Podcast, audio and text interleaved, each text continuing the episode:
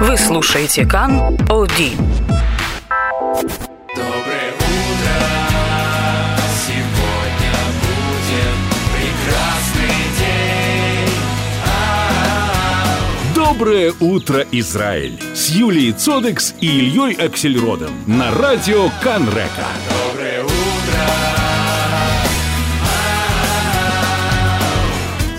В рубрике э, о языке иврит Юрий Мурадов, писатель и знаток языка. Доброе утро. Мы сегодня с вами поговорим о том, э, о той особенности русскоязычных Да. э, неофитов в иврите, что они переносят свои привычки русского языка в иврит. Одна из распространенных ошибок наших, мы вот по привычке акаем. Например, вместо слова «хозе».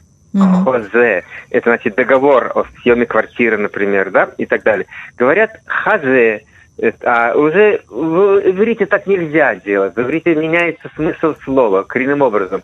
Можно, Э, вот можно такая. такую, да, неприятную или...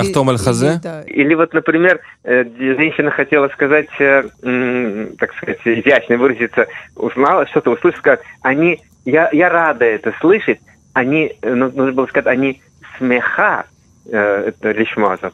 И она сказала, они смеха. Ну, как мы говорим, мы не говорим, мы говорим Семен. Мы говорим Да. Семен, правильно? Мы не говорим Серега, мы говорим Серега, сегодня. И она сказала смеха, и получилось совершенно другое слово. Она сказала мужчине, я одеяло. Опять, видите, какое двусмысленное Да. ситуация. Значит, это не просто такой вот э, с моей стороны требование не экайте и так далее, да, вот я хочу, а потому что можете попасть в неудобные ситуации. Или вот э, тоже такой анекдот старый. Пришла учительница русскоязычная в школу, в класс, и сказала в новый класс для нее, здравствуйте, я Мара, я Мара, да. Э, Мора – это учительница, а Мара – это уже вроде горькая. И один из учеников говорит, а уляй от метука, все-таки, может быть, ты сладкая. да. Она вот, да. Или вот, э, например, у нас учитель русскоязычный, он, это, он преподавал, по-моему, математику или что-то такое. У него спросили в Шарле Шрутим, он говорит, лё. А он говорит, ляма. И он такой, лё, ляма два, лё.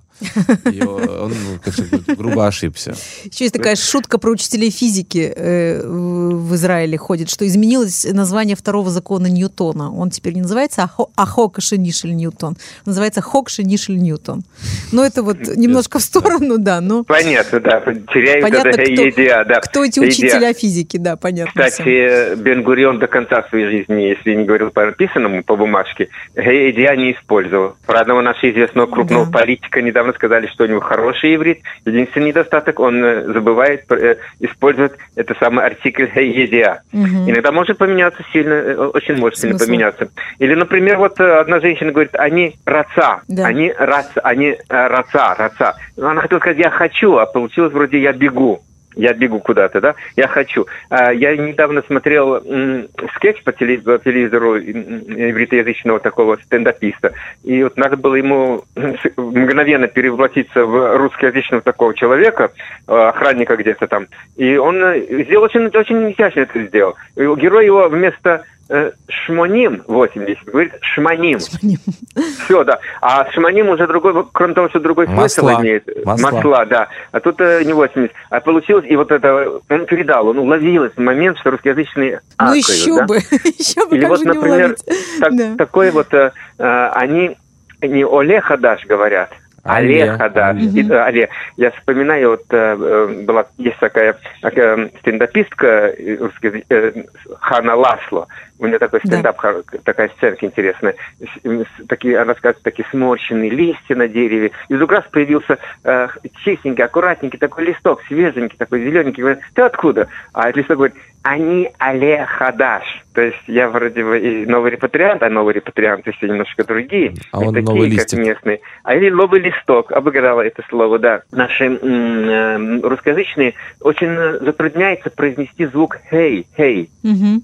Да, и я тоже советую, когда вы этого не можете говорить звук «эй», не говорите, вот как раньше было принято, например, «гадима», например, Да. да. мы говорим, или говорим «гагада», а, года. Да я говорю, лучше пере- не говорить ничего, только А, звук А. Габима лучше, Абима лучше сказать, когда на иврите разговаривать, конечно, чем Габима им сказать. Или вот э, Ильяу Ганави вместо Ильяу Анави. Лучше скажите Анави. Но есть ситуации, когда все-таки надо постараться это звук гей произнести. Сегодня, например, Если вы гэкаете, про- например, то проблем с этим нет. Да. Вот, Туда и гимель тоже подпадает Да. под А многие не знают, зачем нужна буква Гим- гим- гимель, если- гей, если есть буква гимель. да. Да, гимели нужны только когда служишь в армии и хочется домой и раз Это отпроситься. точно. Это да. Вот гимель попросить, да. Например, сегодня сообщили, что будет шараф через два дня, то есть э, Опять? суховей. Э, да, дня суховей. И ну, не везде, не по всей стране. Багарим. Диктор четко сказал, Багарим. А если мы гей не произнесли бы, получилось бы в городах будет. То есть, Ага. почему это выборочно в городах будет именно... Нет, Арим – это города, а Харим – это горы. Значит, в Иерусалиме будет, будет там где-нибудь еще в Цфате, где у нас еще горы есть высокие, на Голанах и так далее. М, Например, э, сегодня опять же к новостям привязываемся, сказали, что искали пятерых пропавших без вести. Недарим, в Кенерите, да. Недарим, пропавших в Кенерите, да. И вот про них сказали, э, хорошо, правильно сказали, негедарим. Негедар. Не, э, неэдар, есть Неэдар, неэдар. да. Да, Да. неэдарим. Неэдар через айн пишется. Это те, кто пропал. А если скажете негедарим, то это Прекрасные, замечательные да. люди. Да. Это не те пятеро, что на лодке потерялись. Может, а они эти тоже те трое- прекрасные. Замечательно, да. Трое в лодке, которые не считают собаки. Вот они про них можно сказать, что они негадарим были, да?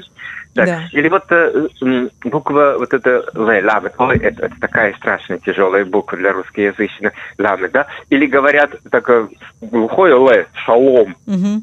например, да, шалом, как бы по голове колом, да? Или уже совсем мягко стараются, ля-ля. Одна подошла и говорит, не хля-ля или не хла-ла. Вот э, надо найти среднее, вот надо научиться э, говорить этот звук как-то не, не глухое л такой вот, и не слишком мягкое ля-ляканье. Ле, не хла-ла, ло и так далее. Постараться, надо поучиться, надо, да? У нас, у русскоязычных, есть такая манера оглушать согласные в конце слова, да? Не говорят «бог», говорят «бог» там или «бог», да, и так Мгм. далее. А, ну, на иврите меняется часто от этого смысл слова. Вот, например, наш замечательный политик, министр, ее фамилия Шакед, да, Мгм. означает «миндаль». Да. Миндалева, да, Миндалева, как не такой, да. А нельзя говорить шакет про нее, потому что, во-первых, она не была шакет, она, так сказать, громкий министр Мгм. была, она достаточно хорошо о себе заявила, комплименты. А вот, э, э, кроме того, шакет – это э, телефоны сейчас очень часто стоят на мацав шакет, на, Аль-шакет, когда да. тихо, не, не, не звенит, а тихонечко так сообщает, да. Или вот, э, есть два слова тоже парных на иврите, нельзя там оглушать. Шохад Мгм. и шохат. Т. Шохат – это взятка, а шохат шо, Д, когда в конце Д, это взятка, вот, а Шохат, это вот фамилия такая есть, Был, был такой Шхита, министр финансов, да. да, Мгм. но министр финансов у нас взяток не брал, и поэтому нельзя взятку называть Шохат и, так, и наоборот, да. Вот еще русизм в иврите проявляется у нас, это нас э, характеризует. Слово «когда» в русском языке имеет два смысла, пока, по меньшей мере. Мы просто этого не замечаем.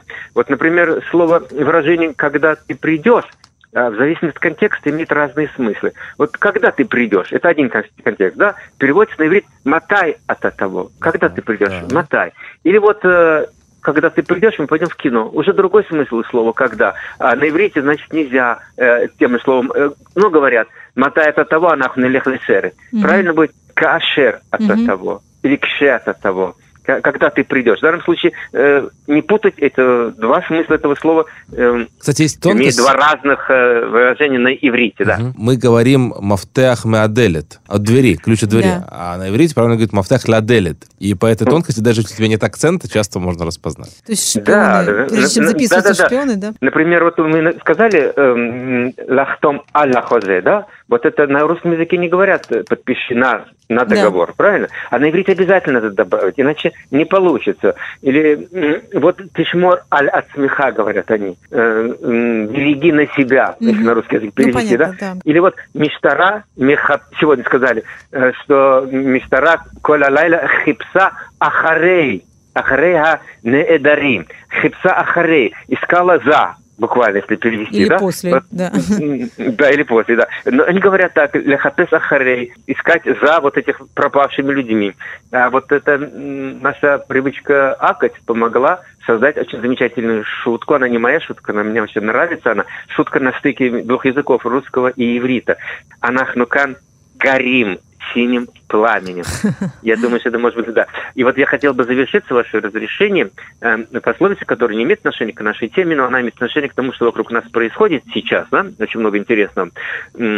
Я ее сегодня, вчера услышал и записал специально, думаю, скажу в эфире об этом. Буквально рука, которая качает колыбель. Вот это- этого человека, Мгм. который за кулисами спрятался и всем управляет потихонечку, над всеми смеется. Говорят, хаяд шеме на анаат Мгм. это хаариса. Тот, кто вот э, все это решает потихонечку. Ну, я не верю в теорию конспирации. Я думаю, что те, кто, собственно говоря, и решает судьбу нашей страны, это наш народ, который вот как проголосовал, про кого проголосовал. так и вот решил. потом- так и решил, так и делается, да. А если хотите мостик между тем, что мы беседуем и между нами, и той беседой, которая была замечательной до этого, я, слушая замечательную Евгения Рехман, вспомнил классика, который сказал, старики не умны, не мудры, они просто осторожны. Но, возможно, добавил он, это и есть мудрость. Юрий Муратов, спасибо большое. Спасибо вам, до свидания. Спасибо, всего хорошего. Доброе утро, здравствуйте. Доброе. Доброе утро, Израиль! В рубрике «Чисто по-русски» мы приветствуем сотрудника Российского культурного центра в Тель-Авиве, доктора языкознания Татьяну Яцук. Доброе утро. Доброе утро.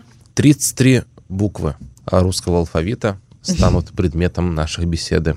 Однажды Сергей Довлатов воскликнул. «О Боже, какое счастье, какая несказанная милость! Я знаю русский алфавит». Чему я это? 24 мая отмечался День славянской письменности и культуры. И этот день считается днем рождения славянского и в том числе русского алфавита. У истоков славянского алфавита стояли греческие монахи Кирилл и Мефодий. И составили алфавит, конечно, на основе греческого, который уходит своими корнями в семитские языки, том числе и иврит, будем так считать. Вам ничего не напоминает само слово алфавит? Конечно, Алифбет. алифбет, да. Алифбет, конечно. Там зашифрованы, ну, в общем-то, присутствуют эти корни. Альфа, алиф, бета, бет. Алфавит Создавая- рифмуется со словом иврит вообще. Тут все, все, все законспирировано. Все законспирировано, да, некий, некий алфавитный заговор. Но этого мало. Создавая славянский алфавит, обнаружили, что э, нет э, букв, которые бы означили звуки э, определенные. И где взять эти буквы? И взяли их в иврите. Это две буквы – Ш и Ц. Шин и Цави. Мгм. Причем э, эти буквы по своему написанию были очень похожи на ивритское. В греческом со звуком «ш» проблемы, поэтому э, Иерусалим, а не Ярушалай, Ага. да? ну и так далее. Это длинная В история. общем, Не в русский язык времени. попали ивритские буквы. Да. Ша Попали. и Ц. Попали и не И случайно. И получилась э, фамилия Шац, которая очень популярна среди русских, но имеет непосредственное отношение к ивриту. Точно. Ну, да, возможно, да. Примем это за шутку. Вот, э, но приписав к букве Ш снизу букву, маленькую такую буковку Т, получили ща. Предмет мучений всех иностранцев. Да. Вы попробуйте написать латинскими буквами слово «защищающийся». Слово счастье. Защищающиеся. Это невозможно. Да. Невозможно практически не сбившись с толку, как говорится. Но мы остановимся с вами на нескольких буквах. Например, на букве «С» и «П». Сложен из них имя великого города. Как вы думаете, какого? Который вчера отмечал день рождения. Совершенно верно. Исполнилось ей 316 лет. Не так уже много. Санкт-Петербург. Это- Я только что видел карикатуру, как э, Петр э, ходит по пояс в болоте. Говорит, в тот момент, когда ты решил, где ты будешь строить город. Да. Ну, любил трудности Петр Первый. И, э, и приучил к ним народ. Этот город во всем особенный. Надеюсь, вы со мной согласитесь. Мгм. Конечно. И даже в его уникальном языке. В языке его жителей. Петербуржцы не спросят в автобусе, вы сходите. Как сейчас очень часто можно услышать в других городах, в том числе и в Москве. А только вы выходите. Булка у петербуржцев означает белый хлеб.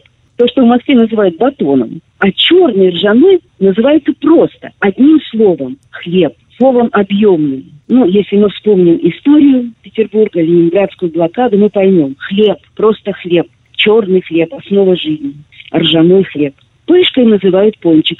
Ларек, только ларек, а никакая не палатка. Ну, если вернуться к еде, то гречневая крупа не гречка, а греча.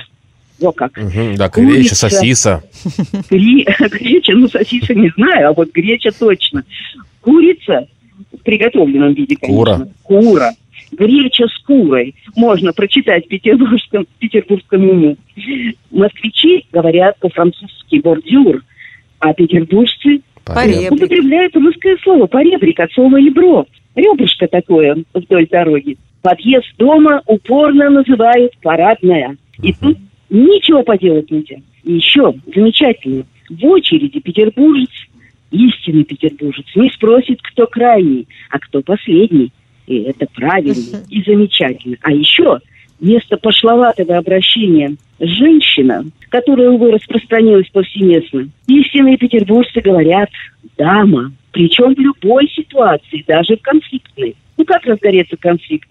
Ну как тут поругаться, когда тебя называют дамой? А еще дама сидит в летнем саду не на лавке и даже не на лавочке, а исключительно на скамейке. Вот такой интересный язык. В нем еще очень много особенностей, о которых, конечно, сказать невозможно за такое короткое время. Народное прозвище Питер, которое многих обижает, я столкнулась с этим, но оно появилось очень-очень давно, в середине 19 века, если не раньше. Про того, кто бывал в Петербурге, а значит, приобщился к истокам его культуры, говорили, как вы думаете, каким словом? Напитерился. А вы бывали в Петербурге? Вы напитерились? Вот такое интересное словечко. Город менял имена, город рождался зоологизмом, например, точно как из пушки. Ну, не у всех петербуржцев были часы в 17 веке. Стреляли из пушки, чтобы сообщить, что наступило обеденное время. Точно как из пушки. Я хотела бы прочитать стихи поэта, влюбленного в Санкт-Петербург, Николая Огнивцева. Обратите внимание на ударение. Огнивцева. Санкт-Петербург – гранитный город, взнесенный словом над Невой, где небосвод давно распорот адмиралтейскою иглой, как явь вплелись твои туманы, видения двухсотлетних снов, о, самый призрачный и странный из всех российских городов, недаром Пушкин и Растрелли, сверкнувшим молнией в веках, так титанически воспели тебя в граните и в стихах. И майской ночью в белом дыме и в завывании зимних пург ты всех прекрасней, несравнимый, блистательный Санкт-Петербург. Доброе утро, сегодня будет прекрасный день. Доброе утро, Израиль! Доброе утро. Доброе утро, мы продолжаем нашу программу, и сейчас поговорим э, с доктором Ольгой Раз, диетологом и заведующей отделением клинической диетологии Арельского университета. Доброе утро, Оль.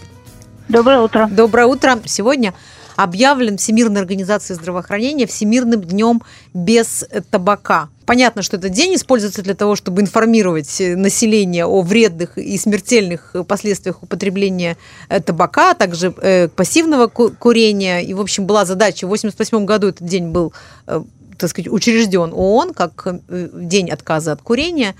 Была надежда на то, что в 21 веке курения не будет. Ну, вот 21 век наступил, уже 20 лет э, прошло. Ну, а прогресс будет виден. курение, Про- будет, будет, прогресс виден. Да. будет не будет курения, так будут эти самые нарк- Наркотики, да. Человечество чает, что нужно что-то, чтобы заснуть приятным сном. Да. Ну вот э, ну, много людей, естественно, уже осведомлены э, о, о- о вреде курения, э, но очень многие опасаются сделать вот этот решительный шаг э, и бросить, отказаться полностью э, по такой очень, в общем, так сказать, прозаической пи- причине, потому что говорят, что те, кто бросает курить, поправляются. Так ли это и можно ли этого избежать? Это так, и можно этого избежать. Э, Когда Спасибо мы большое. Я вам видите, отвечаю. Я люблю, когда в точку и все. Почему это происходит? Есть очень много причин. Есть физиологические причины. Когда человек бросает курить, он как бы метаболизм жировой улучшается. Для нас это как бы хуже, а на самом деле это как бы оздоровление организма. Э, Но самое главное, и есть еще разные, э, э, разные биохимические реакции, но проблема главная не в этом. Проблема главная поведенческая. Потому что мы курим очень в большой степени от того, что мы хотим занять себя чем-то и занять свой рот, так сказать, оральная фаза, то, что называется в нашем детстве. И когда люди бросают курить, они начинают очень много есть. Они начинают есть всякие орешки, семечки, конфетки и Потому что, собственно чипсы. говоря, едят тоже по той же причине, да? Потому что По тоже той же причине, чтобы занимают, да. заменить одно на другое. Э, И, и поэтому очень многие люди поправляются очень много. Есть люди, которые поправляются на 2-3 килограмма. То, что а, э, само а, окончание курения может вызвать. И на этом они останавливаются, они могут это с легкостью сбросить. Но люди, которые как бы дают себе полную свободу начинать есть вместо того, чтобы курить. Вот я бросил курить, сейчас я начинаю себя занимать едой. Э, получается, что люди поправляются на 20-30 килограмм. Ого. Иногда вижу людей, я просто обалдеваю. Я говорю, как можно было вообще до- дойти до такого? Почему не остановились вовремя? Да. Э, Это с одной стороны. С другой стороны, А потом на нервной почве начинает курить. Добавок. я знаю много людей, которые вернулись к курению, потому что они хотели похудеть. Это вообще, конечно, потрясающе. Это как бы, как бы замкнутый круг. Это не так, он не замкнутый. Но люди вот так вот его воспринимают. Либо я курю, и я нормально вешу, либо я не курю, либо я, и я, я поправляюсь.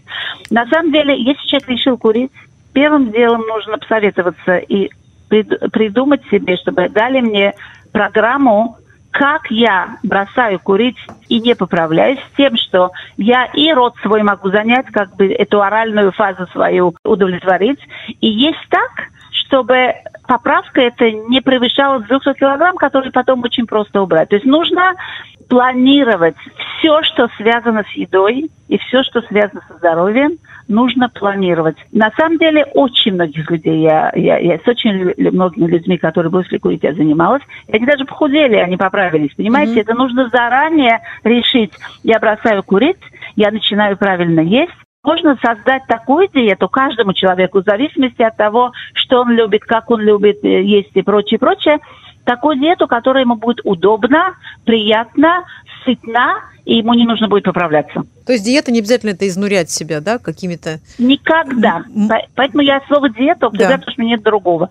Я даже и пациентам своим говорю, я не делаю вам диету, я учу вас есть по-новому. И если это перейдет в то, что называется second nature, то, что Да, э, вторая то, натура, э, да. тогда вы тогда вы сможете всю жизнь не поправляться. Вот в чем все, все делает. Как э, ребенок, который учится в школе и учит э, таблицу умножения, сейчас это уже не нужно, потому что есть в, этом самом Мгм. телефоне, но э, Да. как пример. было так, Он да. ее помнит на всю жизнь. Это научиться чему-то, что я помню на всю свою жизнь. И тогда человек вообще не должен, он не поправится. Вы понимаете, это потрясающе, насколько люди хотят делать тут и сейчас сделать диету, поправиться и как будто бы стать худым, и потом поправляются заново, похудеть, пардон, э, и потом поправляются заново, вместо того, чтобы сесть и распланировать свою жизнь. Ну, вот если человек, предположим, уже бросил курить и начал поправляться, когда он должен, так сказать, забить тревогу? Вот вы говорите, там, 20-30 До килограмм. двух-трех килограмм. 2-3 килограмма – это уже, И уже всё, сигнал, потому да? что дальше уже пойдет как снежный ком. До трех Вообще, килограмм. в- Вообще, когда человек э, похудел, даже пра- правильно похудел, и вдруг он, он, он нач- начинает как бы э, замечать, что полкилограмма, еще полкилограмма, два килограмма – это граница, три килограмма, потому что мы, знаете, как мы думаем, ну я же знаю, что надо делать, я сделаю, но мы не делаем, нужно обращаться за помощью, то есть войти опять в тот мут, в то настроение, когда я планирую свою жизнь. Ну Ольга. Раз, спасибо большое. Спасибо вам. Доброе утро.